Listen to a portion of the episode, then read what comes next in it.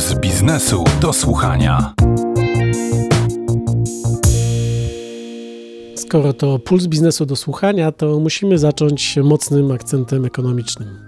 Moim gościem jest Ignacy Morawski, główny ekonomista Pulsu Biznesu, a rozmawiać będziemy o tym, w jakim stanie jest gospodarka po roku walki z pandemią. No bo prognozy przed rokiem wieszczyły katastrofę. Koniec końców ten 2020 okazał się nie takim najgorszym dla polskiej gospodarki, choć z drugiej strony koszty programów ratunkowych będziemy spłacali przez lata. Rozmowę zaczniemy od tego, czy w ogóle da się policzyć, ile kosztowała nas pandemia, lockdowny i obostrzenia.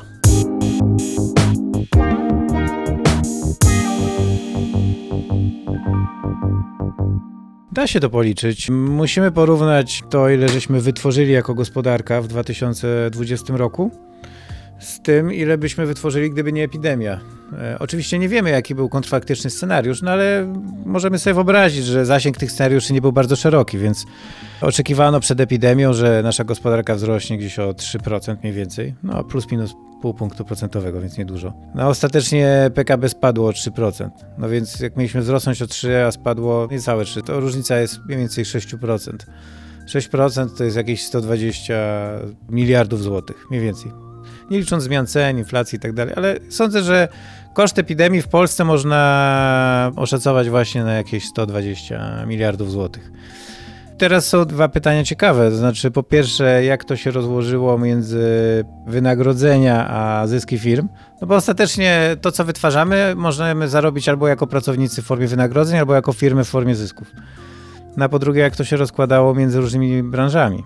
No więc kto za to zapłacił te 120 milionów? Bardziej pracownicy czy bardziej właściciele firm? Tak, i no jak zwykle to bywa w czasie wstrząsów, to nie jest tak, że wszyscy tracą porówno. Najczęściej jest tak, że jest jakaś mała grupa, która traci bardzo dużo, a całej reszcie niewiele się dzieje. No i w tym przypadku też tak było. Generalnie wynagrodzenia, suma wynagrodzeń wypłacanych w gospodarce w zeszłym roku wzrosła, więc pracownicy nie stracili istotnie na tym kryzysie. Oczywiście można powiedzieć, że gdyby nie kryzys, to te wynagrodzenia może trochę więcej by wzrosły.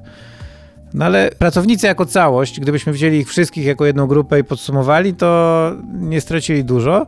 Natomiast sporo straciły firmy. I tutaj znów e, niektóre więcej, niektóre mniej, niektóre w ogóle, ale najwięcej moim zdaniem straciły firmy małe, których wyniki trudno jest obserwować. No i szczególnie oczywiście w tych sektorach, które są notorycznie zamknięte, czyli restauracje, hotele, taka turystyka w niektórych regionach, no bo powiedzmy, nie wiem, nad morzem ta turystyka wyglądała lepiej w zeszłym roku, a pewnie w dużych miastach gorzej. Do branż zaraz przejdziemy, ale za chwilę bym się zatrzymał przy tych pracownikach, bo to trochę przeciwintuicyjnie do tego, co bym myślał, bo jednak pracownicy wielu firm mieli obniżone wynagrodzenia, no i jednak trochę więcej ludzi straciło pracę, więc... Tak, no oczywiście, więc jakby jeżeli weźmiemy oddzielnie te dwie grupy, czyli firmy i pracowników, to oczywiście w każdej tych, z tych grup też możemy wyróżnić takich, którzy zyskali lub stracili Naturalnie wśród pracowników y, jest jakaś część ludzi, która miała przez kilka miesięcy, no są też tacy, którzy przez cały rok obniżone wynagrodzenia, są też tacy, którzy stracili pracę. W Polsce pracuje mniej więcej 17 milionów ludzi, pracę stracił mniej więcej 1% z tego. Ci stracili najwięcej, którzy stracili pracę. Później są ci, którzy, którym cięto wynagrodzenia. Takich też jest sporo, chociaż szczerze mówiąc nie, nie znam dobrych danych ile. E, a cała reszta trzymała się w miarę ok. No wśród firm też widzimy oczywiście ten zróżnicowany rozkład, bo są branże, powiedzmy takie jak e-commerce, które zyskały na tym kryzysie.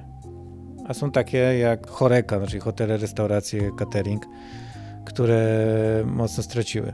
Ale na to wszystko nakłada się jeszcze inny ciekawy rachunek, bo o ile żeśmy mniej wytworzyli, to jednocześnie transfery rządowe były tak duże, że koniec końców, kiedy dodamy do wszystkich zysków i wynagrodzeń jeszcze transfery, które otrzymaliśmy od rządu, to kondycja finansowa, średnio rzecz biorąc, przeciętnego Polaka i przeciętnej polskiej firmy nie pogorszyła się istotnie, moim zdaniem. I to jest pewien paradoks, bo mamy największy kryzys od 30 lat, falę strachu, też y, sporo problemów w firmach i tak dalej, ale gdybyśmy wzięli przeciętnego pracownika i przeciętną firmę, to uważam, że ich kondycja finansowa nie jest wcale znacząco gorsza niż w 2019 roku. To prawda, ale to obarczone dużym długiem, który przyjdzie nam spłacać. No tak, tak to jest. Zaciągnęliśmy dług po to, żeby utrzymać w pewnym sensie bezpieczeństwo finansowe. Przy czym to wygląda w ten sposób, że Gdybyśmy tego długo nie zaciągnęli, no to konsekwencje makroekonomiczne byłyby dużo większe, bo w czasie kryzysu ludzie chcą więcej oszczędzać. W pewnym sensie ten dodatkowy pieniądz, który został wytworzony dzięki długowi, pozwolił ludziom zwiększać oszczędności bez redukowania istotnego popytu. Gdyby nie było transferów rządowych, czyli kreacji nowego pieniądza, ludzie by oszczędzili też dużo, ale znacząco zmniejszyli popyt, czyli aktywność gospodarcza byłaby dużo, dużo mniejsza. No więc ostatecznie oczywiście są różne głosy, ale ja myślę, że jest jasne po prostu, że ta polityka gospodarcza, która była prowadzona, uchroniła standard życia przed bardzo silnym załamaniem. Rozmawialiśmy chwilę o branżach, które wygrały i które przegrały, no to te przegrane, no to pewnie łatwo wskazać, chociaż słusznie zauważa, że turystyka jest bardzo niejednorodna, bo nad morzem był sezon życia. Ale gastronomia na pewno jest bez dwóch zdań branżą poszkodowaną, a po stronie wygranych, kto by by należało szukać? No, moim zdaniem zdecydowanie oczywiście na przykład e-commerce, tak. W ogóle wszystkie usługi, które są oparte o, o sieć, o internet, e, może nie, tak, nie wszystkie, bo nie wszyscy na tym zyskali, no, ale ci, którzy potrafili, to, to zyskali. E-commerce, część firm dostarczających usługi informatyczne, niektóre firmy, które produkują właśnie na przykład sprzęt gospodarstwa domowego, niektóre firmy produkujące meble. Także są takie segmenty, gdzie firmy skorzystały i czasami się mówi o tym, że ten kryzys miał takie K kształtną trajektorię, czyli niektórzy szli do, tak jak litera K, no, jedna linia idzie do góry, druga do dołu. Tak samo niektóre branże no, bardzo cierpiały, a inne zyskiwały.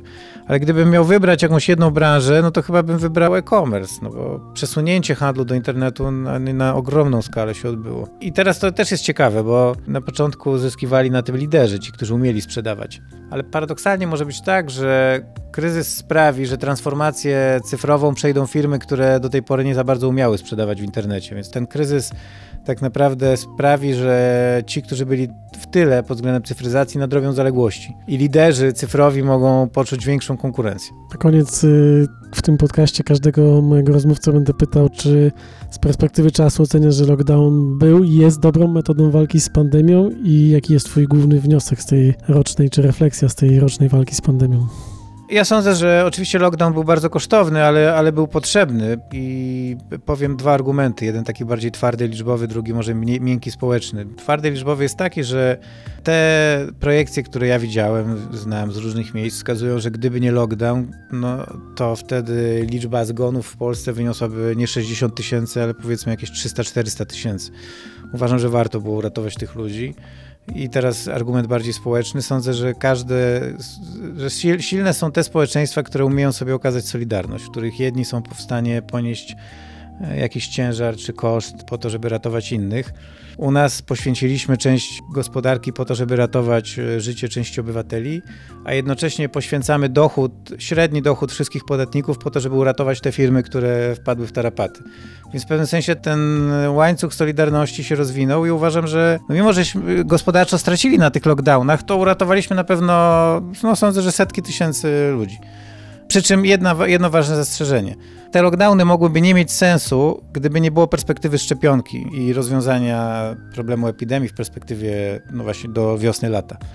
Ale już od wielu miesięcy, właściwie od, od zeszłego roku było wiadomo, że szansa na szczepionkę jest, czyli że to jest przejściowe, przejściowe uderzenie.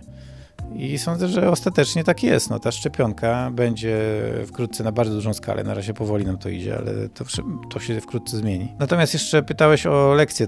No ja sądzę, że może dwie. Jedna jest taka, że często trafiają nam się rzeczy, których kompletnie nawet sobie nie wyobrażamy, tak? I ludzie spędzają masę czasu nad prognozowaniem tego, co się wydarzy, a później trafia ich coś, czego nawet nie, nie mieli na liście.